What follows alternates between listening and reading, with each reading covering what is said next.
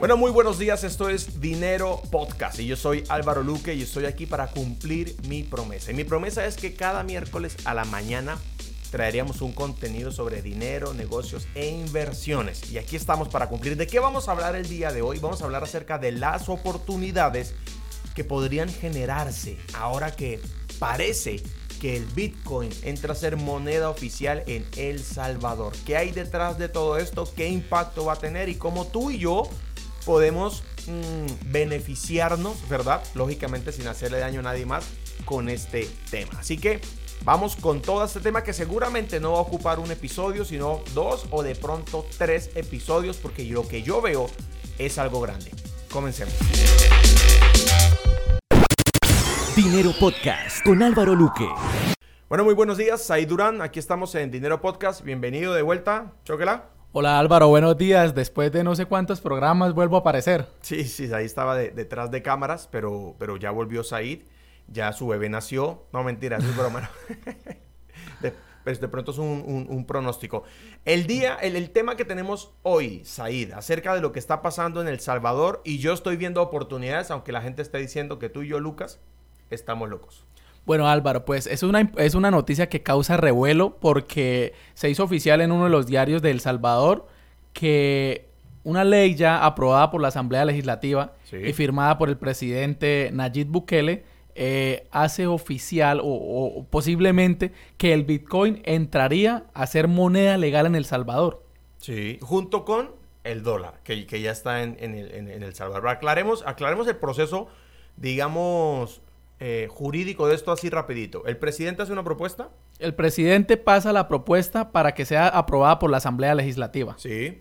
La Asamblea Legislativa la aprueba. Sí.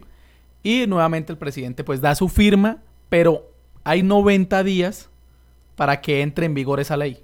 O sea, ya la Asamblea aprobó. Correcto. Ahora hay que esperar 90 días y el presidente hace el check final. Sí. Y se empieza a implementar. Se, empieza, se empieza a implementar pero entonces también empiezan los problemas. Porque la gente habla de desinformación, de cómo será el manejo. Y entonces usted sabe que esos mercados, cuando hay esas incertidumbres, no empiezan muy bien. Sí, sí, sí, sí. Bueno, ese, ese, es, digamos, ese es nuestro trend del día de hoy y en teoría tiene que haber contenido, pero hoy contenido y trend se van, se van a mezclar. ¿Qué más información precisa tienes? Porque yo quiero empezar a, a hilar fino y a cortar porque voy a dar mis observaciones sobre esto. Bueno, Álvaro, primero que todo, la, observación que yo tengo es, y nosotros siempre lo hemos hablado como a la interna, que el Bitcoin o las criptomonedas es el dinero del pueblo. Sí. Pero al entrar, y es un dinero descentralizado. Sí. Pero al entrar a ser regido por un gobierno, en este caso de El Salvador, país del Salvador, que será el primer país en, en aprobar el Bitcoin, ¿no dejaría ser el dinero del pueblo? Para hacer dinero del Estado. Ok. Bien, vamos a, digamos, a, acotar este tema, que vamos a sacar un podcast solamente para esto, pero vamos a acotarlo rápidamente. En el 2018, Robert Kiyosaki escribe un libro y lo publica un libro llamado Falso. Y el libro dice Dinero falso, activos falsos, maestros falsos. En este libro, eh, Robert Kiyosaki, que a, a mí no me gustaba, aclaro, eh, pero hoy considero que es una autoridad sobre, sobre el tema del dinero. Él dice que hay tres tipos de dinero. Que vamos a hacer un podcast sobre eso, pero rápidamente. El dinero de Dios, que es el oro, la plata y la tierra. Él no dice la tierra, eso se lo agrego yo, pero la tierra tiene una riqueza inherente. Número dos, el dinero del gobierno, ¿verdad? Que, son los dólares, los pesos, etcétera, que es dinero falso. Y todo es cierto porque es dinero falso. Y tercero, el dinero del pueblo, que es Bitcoin, Ethereum y algunas criptomonedas, ¿no? Que hay gobiernos que están haciendo su propia criptomoneda. Eso es igual que un dólar, pero digital, o sea, no hace nada, ¿verdad? entonces, el Bitcoin, por ejemplo, es una moneda que es descentralizada porque no requiere de ninguna institución para aprobar su validez. Y no hay forma de, atravesar eso. ¿Por qué? Porque se ha construido bajo una tecnología blockchain que básicamente, en términos sencillos, lo que quiere decir es que cada vez que Said hace una transacción con Bitcoin, requiere la aprobación de una, de una comunidad que dice si esa transacción es verídica. Y después de que se hizo, pues ya no se puede revertir. Entonces, es, algo que está en el, eh, digamos que el poder está en la gente, ¿verdad? No requiere ningún intermediario. Entonces, al momento en que El Salvador dice, ok, vamos a dejar de curso legal el Bitcoin en El Salvador junto con el dólar, se desatan un montón de puntos y seguramente un montón de preguntas. Entonces tú me dices, tú traes esa pregunta, pero yo te tengo otra pregunta peor. O sea, hoy, hoy es el podcast de salir con dudas. Hoy no les garantizo respuestas, pero sí muchas preguntas. Yo haría las siguientes preguntas. O bueno, antes de la pregunta hacer una observación. Es que esto que El Salvador está haciendo no es nuevo. El Salvador ya lo viene implementando en una zona pequeña del Salvador. ¿Me hago entender? Por eso ustedes ven en Twitter que ya hay, hay, chasitas que dice que se reciben bitcoins. Eso es en una playa, en un sector del Salvador, ya se estaba haciendo esto. Entonces no es totalmente nuevo. Por eso hay, en, Twitter aparece un tipo que compra un aguacate con bitcoins en El Salvador y hace toda una nota y, y Nayib Bukele, que es un experto publicista, pues coge y le da, y le da, y le da bombo a esto. Pero ya se venía haciendo un ejercicio pequeño. Ahora se viene a hacer el ejercicio más grande. Pero la pregunta que yo tengo, Said, es ¿quién está detrás de esto? Es decir, es que mire lo que ocurre acá. Hay un montón de enemigos de esto. El primer enemigo es el Fondo Monetario Internacional. ¿Verdad? ¿Por qué? Porque usted le está diciendo, venga, Fondo Monetario, se lo voy a decir en el ejemplo más cruel que puedo hacerle. Usted está casado y tiene su esposa, ¿verdad? Y entonces ahora usted legaliza el hecho de tener tres amantes y las va a sentar en la misma mesa con su señora esposa y lógicamente viene su suegra, que es el Fondo Monetario Internacional, y le venga, pero ¿cómo así? ¿Usted por qué me va a legalizar un, amante y me va a decir que no, que ahora, que ahora, es poligamia, que ahora usted acepta eso? Eso es lo que está sintiendo el Fondo Monetario Internacional. Y es que usted le está colocando junto a la moneda que el fondo crea y controla y manipula, otra moneda que el fondo no puede manipular. Álvaro, y no solo es el, el Fondo Monetario Internacional. Los, los, bancos tienen una asociación en El Salvador, que en este momento estoy buscando el nombre para dártelo exacto. Ellos también están preocupados o muestran su preocupación. Claro, porque la plata no va a pasar por las manos de ellos. Entonces ahí entra un problema. La pregunta es, ¿qué tiene en la mente Bukele? ¿Me hago entender? Ahora, ¿usted cree que un país tan pequeño como El Salvador se posiciona este presidente que claramente es un tipo brillante, no vamos a discutir si es bueno o malo, porque de hecho yo no soy de, esa onda de lo bueno y lo malo, pero está colocando a El Salvador en la boca del mundo. Y esto es un experimento. Lo que está ocurriendo en El Salvador es un experimento. ¿Saben qué creo yo? Honestamente, yo creo, Said, que hay una fuerza detrás de esto, que en alianza con el presidente del Salvador están haciendo un pequeño experimento en El Salvador, un experimento social para ver qué pasa. Para ver cómo reacciona la gente, cómo reaccionan los bancos y cómo reacciona todo. Y no es una fuerza tradicional. Yo creo que es la antítesis de la gente que ha tenido el poder hasta ahora. Que la, gente normal, ¿no? Su, merced también está en esa onda, ¿no? El, gobierno, el político, izquierda, derecha. Eso no es poder. Esos son los rayitos rojos de Buzz Lightyear, ¿sí? De, de Toy Story. Hay un poder detrás de eso. ¿Por qué? Porque es que poner el, Bitcoin a rodar en El Salvador, hagamos un, imaginemos cosas, imaginemos las oportunidades. A ver, eh, la quinta parte del PIB del Salvador, ¿usted sabe a qué corresponde? No, ni idea. Remesas internacionales. La quinta parte de la economía del Salvador se sostiene por la plata que gente de afuera le envía a sus familiares dentro del Salvador. Ahora imagínense que puedan enviar plata sin tener que pagar las altísimas comisiones que se toca pagar con Western Union usted y yo y todo nuestro equipo somos, digámoslo así, víctimas de esas comisiones que Western Union y los bancos cobran. Eso es, un asalto. Además de que te cobran una comisión altísima, te pagan el dólar a, los que, a lo que se les antoje y se lo cobran a tu abuelita que te lo está mandando de Estados Unidos a lo que se les dé la gana. Ahora imagínate que no tienen que pasar por ellos. ¿Qué va a pasar con las remesas? ¿Qué se imagina? ¿Qué, qué, qué te imaginas que va a pasar con las remesas? Que obviamente la gente ya no va a mandar remesas de dinero efectivo, dólares, sino va a enviar Bitcoin. ¿Más o menos va a mandar? Más Bitcoin. Van a mandar más, entonces va a llegar más plata al país. Pero yo, pero yo tengo una pregunta ahí. Ayer cuando precisamente se daba la, masterclass de, de, criptomonedas que tú Andrés Ricci, él decía que esas transacciones son en segundos, pero hablaba que tienen también un valor ese valor, esa, esa, transacción que cuando, cuando la hago con Bitcoin, entiendo que se la quedan las empresas mineras. Claro, es que, es que la diferencia ahí, ahí, hay una comisión, pero no es nada comparable con lo que cobra Western Union, ¿verdad? Es una comisión que se le da a los mineros, que son los que extraen los bitcoins de manera digital, porque como cada vez salen menos bitcoins, pues ya tienen de qué vivir. Entonces, se estableció como un peaje, digámoslo así. Pero aún así, es, es irrisorio comparado con, con, con, lo, que se paga por parte. Ahora, si yo le hago usted una, una, una, remesa desde Estados Unidos a El Salvador, esa plata entra a nombre suyo. Ahora hay que, hay que cuidar que El Salvador la gran mayoría del pueblo salvadoreño no tiene cuenta de ahorros. No tiene cuenta en un banco. Mire, mire el fenómeno. Es que, es que es una cosa eh, de locos. Ahora, yo le empiezo a enviar plata a usted y no se la paso por un banco. Voy a hacer una comparación, entiéndamela en buena onda, puede generar críticas. Esto casi, casi, casi que es legalizar dinero en narcotráfico. A decir por qué. Porque si yo empiezo a mandar plata desde Estados Unidos a El Salvador, sin necesidad de un intermediario, sino por Bitcoin, ¿qué cree que va a ser una persona perversa que necesita mover dinero ilegal? Pasarlo todo por El Salvador. Lo va a pasar todo por El Salvador. Ahora, ¿cuál es el problema? Miren la, discusión que, tuvimos en Colombia hace muchos años con, el señor este, Pablo Emilio Escobar Gaviria. El alegato de Escobar era, el problema de los Estados Unidos no es con la droga. Los Estados Unidos no le preocupa que sus muchachos se droguen. Porque a los gobiernos no les preocupa eso. Los gobiernos, a ver, eh, un paralelo, a los gobiernos no les preocupan las estafas. Si a los gobiernos le preocuparan las estafas, detendrían los casinos.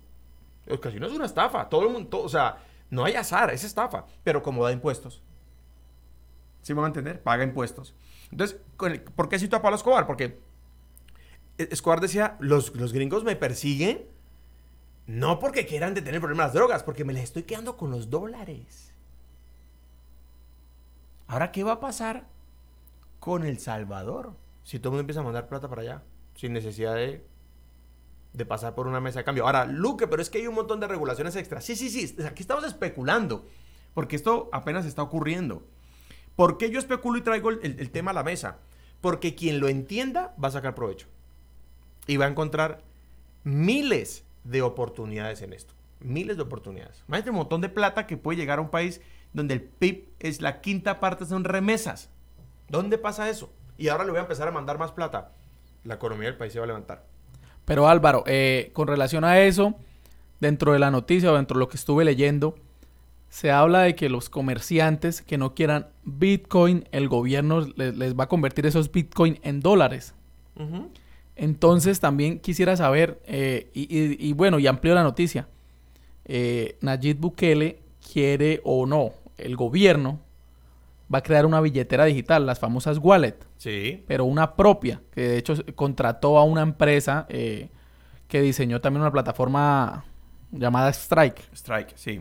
Entonces, ¿cómo será ese manejo con relación a lo que tú dices? Es decir, a mí me mandan bitcoins, pero yo necesito efectivo. Entonces, voy a ¿Qué, entidad va a poner El Salvador para que esos bitcoins me, los, me, los, pase a dólares? Yo lo que entiendo, porque todos son suposiciones, es que va a haber una billetera que el gobierno va a sacar para que lleguen los bitcoins y le hace, le hace el cambio a, una cuenta de ahorros, ¿verdad? Eh, a dólares al, salvadoreño, lo cual va a obligar a todos a abrir cuenta de ahorros. Entonces, aparte, mire el otro gol. Los bancarizo a todos.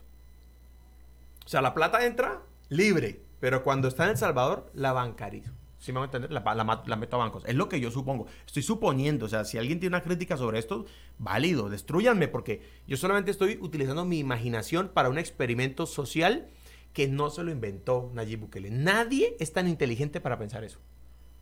Esto tiene, esto es el patio de atrás, esto es, esto es el laboratorio. Hay un grupo de gente que dijo vamos a un laboratorio con El Salvador y están aliados con, con Nayib Bukele y están probando lo que está pasando allí. Y apenas pase allí y funcione, van a implementarlo en otro lado y eso va a ser, va a haber una, una bifurcación del sistema financiero, es lo que yo estoy soñando, ¿verdad? Porque el sistema financiero actual está gobernado. ¿Por quién? Por los banqueros. De acuerdo. Ni, siquiera de los políticos. O sea, los políticos son unos títeres. ¿Me van a entender? De izquierda, derecha, son unos títeres. Son los banqueros los que están gobernando. Y le están montando otro sistema al lado. ¿Quién? No sé, pero es que esto se ve muy tejido. Said, muy tejido, muy, muy, muy tejido. Yo no creo que Bukele sea tan inteligente. Y si es tan inteligente, caramba, me hago salvadoreño, porque es una mente brillante. Pero la duda es, o, surge a mí una duda, y, yo pienso que los oyentes también. Yo recibo el Bitcoin y lo quiero cambiar con, con, lo que el gobierno me plantea, que me va a dar dólares. ¿A cómo me va a pagar el Bitcoin cuando es un mercado tan bursátil? No, ni idea, ni idea. Me imagino yo que tendrán, como cualquier casa, casa de cambio, es que el problema no es que, el precio del Bitcoin varíe, porque el dólar también varía. El problema es la altura la que varía. ¿Me van a entender? Eh, hace dos días estaba como en 31 mil dólares. Ayer estaban 39 mil. Obvio, yo estoy feliz porque tengo mis bitcoins ahí que se engorden. Ojalá llegue a 60 mil. Eh, me imagino yo que al cambio del momento o de repente al cambio al que se hizo la transacción, que sería lo más correcto, ¿verdad? Me hicieron la transacción desde Estados Unidos Y en ese momento el Bitcoin estaba en 40 mil dólares. y a eso me llega. Y a esa, esa fracción, claramente nadie va a mandar un Bitcoin. Ahora, las preguntas que yo me hago, y, y aquí hay alguna, una noticia también macabra. La semana pasada se supo de que bajaron unos Bitcoins a una billetera en frío. Una billetera en frío básicamente es un disco duro donde uno guarda Bitcoins. Unos Bitcoin, no, muchísimos ¿Cuántos Bitcoin. eran? No me acuerdo. 22.500 Bitcoin. 22.500 Bitcoin a 40.000 dólares cada uno. ¿Y- y- ¿Cuánto? Demos la cifra de una vez, hagamos la multiplicación, porque eso es un tema súper interesante. 22.000 Bitcoins a 40.000 dólares por redondearlo. 22.500. Son 880 millones de dólares que bajaron de, de- de- de- digamos, de- del internet a, a una wallet en frío. O sea, hay alguien ahorita con un dispositivo de este tamaño que tengo yo acá, con 880 millones de dólares no fiscalizados, que no paga impuestos, no, no sometidos por ningún gobierno y necesita gastárselos. ¿Dónde se los va a gastar? Yo me voy para El Salvador de inmediato. compro un pueblo entero. Compro todos los terrenos y hago un, un- un resort. Ya, ¿vamos a entender? Porque el problema del Bitcoin es que ahorita, claro, es bursátil, genera plata. El problema es dónde me lo gasto. Bueno, Álvaro, y, tendi- y si- siendo un poco maliciosos, Sí, porque claro. esa noticia fue la semana pasada, Sí. justo cuando El Salvador, cuando eh, Obvio. saca la noticia. Entonces ahí, ahí toca también comenzar a, a mirar a mirar esa parte. Y otra cosa que, que el presidente, como tú lo decías, Nayib Bukele, que es un, un excelente publicista, antes de sacar la ley, hizo un en vivo en Twitter con los bitcoiners y solo habló en inglés. Sí, claro que sí. O sea, a mí que me impresiona de esto para, para generar unas conclusiones de ahorita y la otra semana seguimos con, con el tema. Y es, primera, primera conclusión, o sea, El Salvador, perdónenme, pero pues es el país pobre de Centroamérica, ¿me van a entender? O sea, Uno de los países uno- pobres. uno- pero, pero a nivel de, de toda América, está en la filita de los más pobres. Sí, o sea, sí, y- lo acompaña Haití, lo acompaña yo Guatemala, Nicaragua. como- yo me siento como salvadoreño, lo sé porque me siento yo así. Porque yo era también el, el pobre del salón. El pobre, el gordo y el de gafas. Y luego pasar a ser, a, a estar en boca de todo el mundo. O sea, dejan, dejan de hacerte bullying por ser el que gobierna el bullying, ¿sí me van a entender? Entonces, eso yo se lo abono al presidente. O sea, coger un país de la nada y ponerlo en boca de todo el mundo, se popularizó el país. O sea, nadie sabía. O sea, yo nunca había ido a Google a ver las fotos del Salvador. Hasta ahora. ¿Usted había ido a Google a mirar El Salvador, fotos, playas, qué hay para hacer? Para nada. De hecho, eh, conocí o, El Salvador y quise indagar más por su presidente, porque lo comencé a seguir en las redes sociales y veía todas las cosas buenas y positivas que estaba haciendo por el país. Entonces, primero, el posicionamiento. Segundo, ¿qué fuerza hay detrás de todo esto? Ahora, conclusión número tres, que es a donde quiero llegar, llevar el podcast de hoy, que yo sé que no quedó ningún tema resuelto, quedaron puras preguntas. Luque, ¿usted por qué dice que hay oportunidades? Yo creo que hay una mega oportunidad. ¿Por qué? Porque siempre que hay un cambio, se generan oportunidades, aunque el cambio fuera malo. Siempre que hay un cambio social, se generan oportunidades. Este ejemplo siempre lo ocupo. Imagínese usted una ciudad donde no existen los carros. La gente anda a caballo, ¿verdad? Y aparece un loco y dice que tiene un modelo T, un tal Ford, y viene a traer carros para reemplazar los caballos. Entonces la gente empieza a dejar de utilizar su carruaje y empieza a comprar automóviles, ¿verdad? Un automóvil. Pero una semana después se dan cuenta que, caramba, ¿y el combustible? Entonces seguramente alguien vende combustible, pero luego se dan cuenta que desplazarse por toda la ciudad para llegar a un solo lugar no es negocio, así que pongamos más estaciones de servicio. Y cuando las calles se, se saturan de vehículos, se dan cuenta que la carretera donde andaban los carruajes ya no sirve para los automóviles. Entonces el gobierno tiene que implementar un sistema de vías diferente. Hay que asfaltar, hay que hacer algunos cambios. Seguramente antes eran piedras, como ocurre aquí en este pueblito donde estamos. Y luego de eso el gobierno dice, caramba, hay demasiados carros. Y atropellaron a una señora, pero ¿qué carro fue? No, no sabemos, todos son negros. Porque fueron los primeros carros que sacó toda la negra. El, el carro negro que mató a la abuelita de la esquina. Nadie sabe. Toca ponerles placa. Entonces les ponemos placa y les cobramos impuestos. Si vamos a entender todo lo que se genera, qué es lo que va a pasar con las bicicletas en Bogotá. Bogotá, Colombia, tiene muchísimas bicicletas. Toca ponerles placa y toca ponerles impuestos porque están dándole un golpe. Eso sí es un sistema de protesta.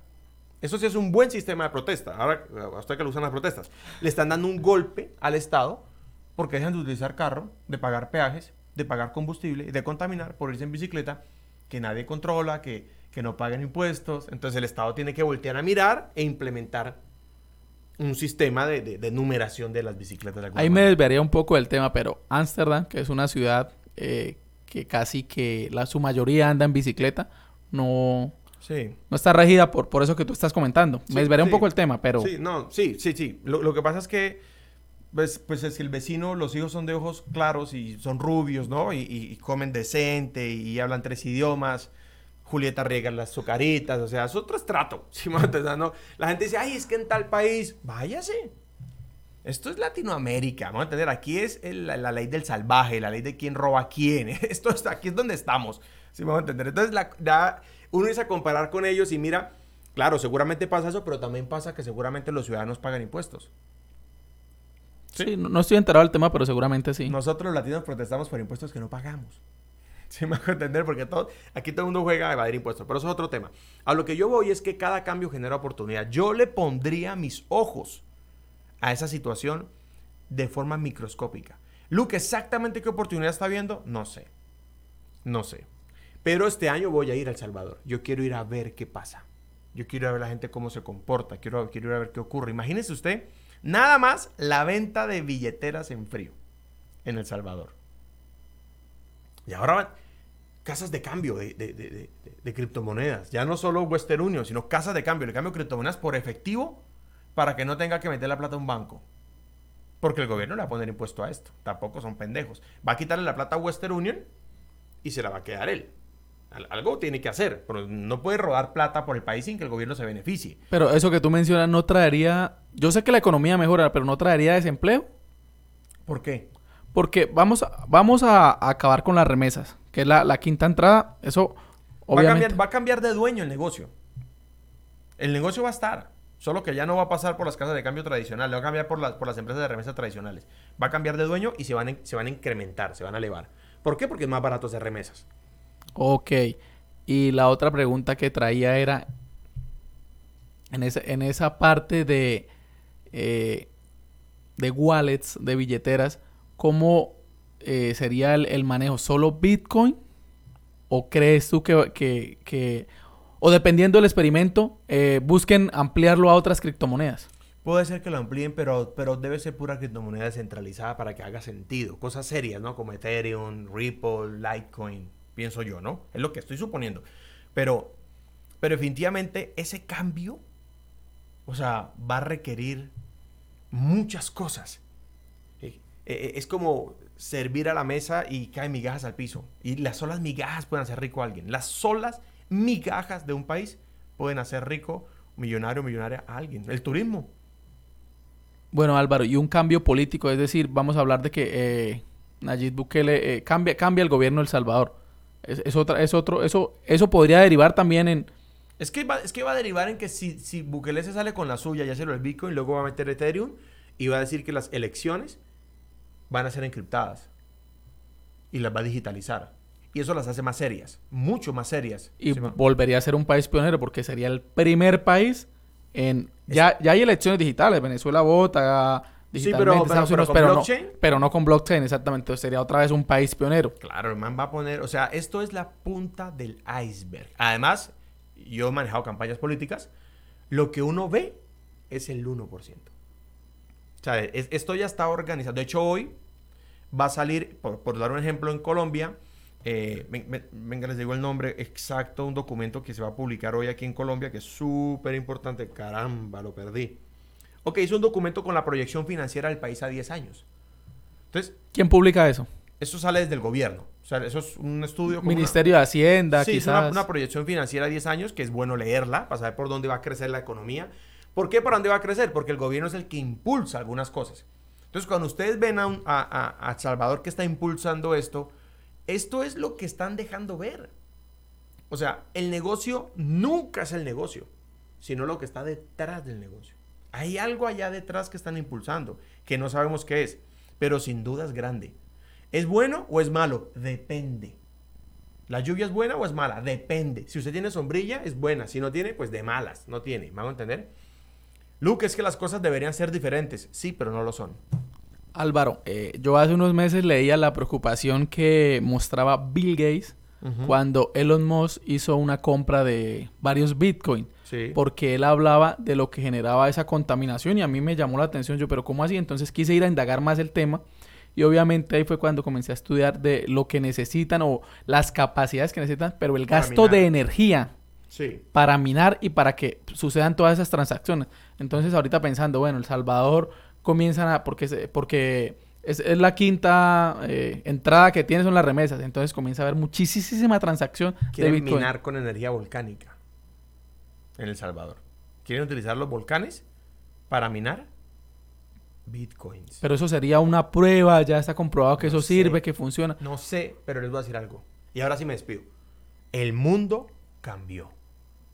Esto cambia todo. Y además pone los ojos del planeta en América. No solo es El Salvador. Es que todo el mundo va a poner los ojos acá. Todo el mundo va a poner los ojos acá.